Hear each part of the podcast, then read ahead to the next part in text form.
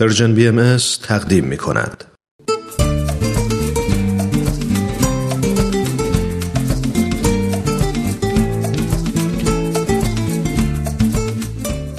کاوشی در تعصب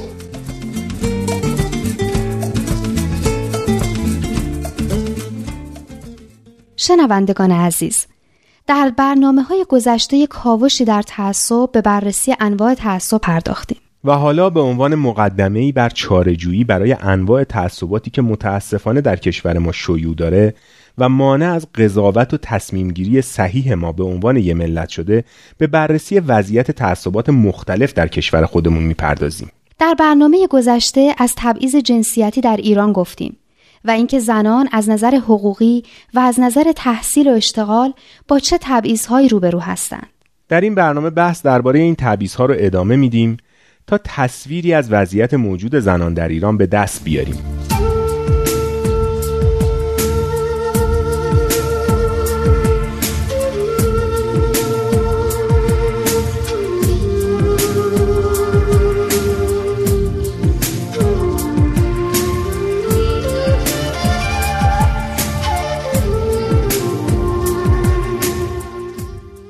قوانین، عرف و فرهنگ در کشور ما زنها رو شهروندان درجه دو به حساب میارن. همونطور که گفتیم طبق قوانین و آداب و رسوم متداول اشتغال، سفر، ازدواج، معاملات و سایر فعالیت های زنها باید با اجازه ولی زن یا همسرش صورت بگیره.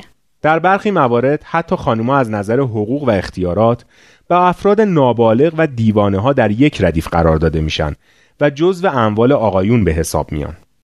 از طرف دیگه سهم زنها از نهادهای مدنی و قدرت و شرکت اونها در تصمیم گیری ها بسیار ناچیز و متاسفانه در حد عقب مونده ترین کشورهای دنیاست. با اینکه بر اساس قانون اساسی زنها می‌تونن رئیس جمهور بشن اما به علت تفسیرهای سلیقه‌ای از قانون این امکان عملا از زنها سلب شده. خانوما در هیچ کدوم از نهادهای عالی تصمیم گیری مثل مجلس خبرگان رهبری، مجمع تشخیص مسلحت نظام، شورای عالی قضایی، شورای عالی امنیت ملی و سایر شوراهای عالی سیاستگزار حضور ندارند. خانوم ها در ریاست قوای سگانه هم تا حالا هیچ نقشی نداشتند و اداره هیچ وزارتخونه ای تا به حال به اونا سپرده نشده. انجمنها و نهادهای مدنی زنان انگشت شمار و به شدت تحت فشار هستند و شرکت اونا در مناسب مدیریتی خیلی ناچیزه. در مقایسه با آقایون خانوما از فرصتهای اقتصادی و اجتماعی به مراتب کمتری برخوردار هستند که رقابت در عرصه سیاسی رو برای اونا خیلی سخت می‌کنه. از نظر سلامتی هم زنها به علت تبعیضهای متعددی که در موردشون اعمال میشه وضعیت مطلوبی ندارن. زنها و دخترای ایرانی به علت برخوردار نبودن از امکانات ورزشی و فضاهای عمومی و اینکه مدام تشویق به خانه نشینی میشن و اصولا در فضاهای عمومی احساس ناامنی می‌کنن و همینطور به علت استفاده از هجاب و اینکه نمی‌تونن به طور مستقیم از نور آفتاب استفاده بکنن دچار فقر حرکتی، بیتحرکی عمومی، اضافه وزن، ناهنجاری های قامتی و پوکی استخوان هستند. این بیتحرکی و خونه نشینی باعث شده که زنهای ما از بیماری ها و ناراحتی های متعدد روحی و روانی هم رنج ببرند.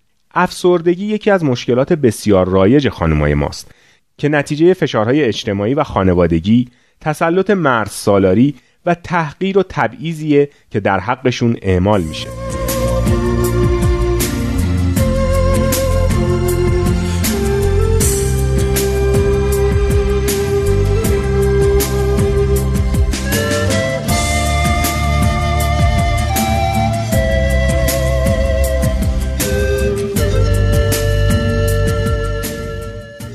خیلی از زنهایی که به سن پیری می‌رسن از مکانیسمای حمایتی یا از کسانی که از اونها مراقبت کنن محرومن. اونها نگران تنهایی، از کار افتادگی، بحرانهای مالی و وابستگی به دیگران، بیحرمتی، عدم رسیدگی، خشونت، سوء استفاده و تعرض به اموال و داراییها و یا حریم شخصی خودشون هستند. از طرف دیگه طرحهای مختلف کنترل اخلاقی باز هم حضور زنان رو در فضاهای عمومی محدود کرده و اونا رو تحت کنترل بیشتر قرار داده و حتی در امور شخصی اونها هم مداخله کرده.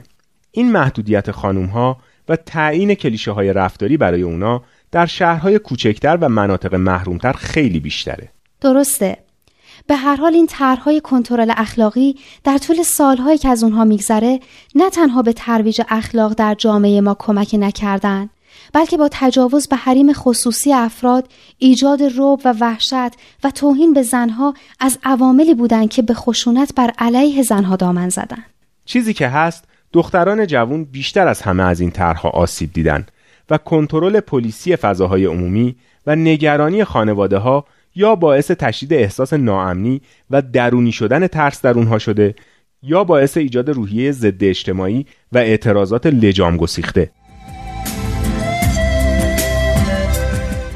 به انتهای وقت برنامه رسیدیم. اما هنوز به انتهای این بحث نرسیدیم. هنوز جنبه های دیگه ای از تبعیض جنسیتی باقی مونده که در هفته آینده به اون می‌پردازیم. پس تا هفته آینده و یه برنامه دیگه بدرود.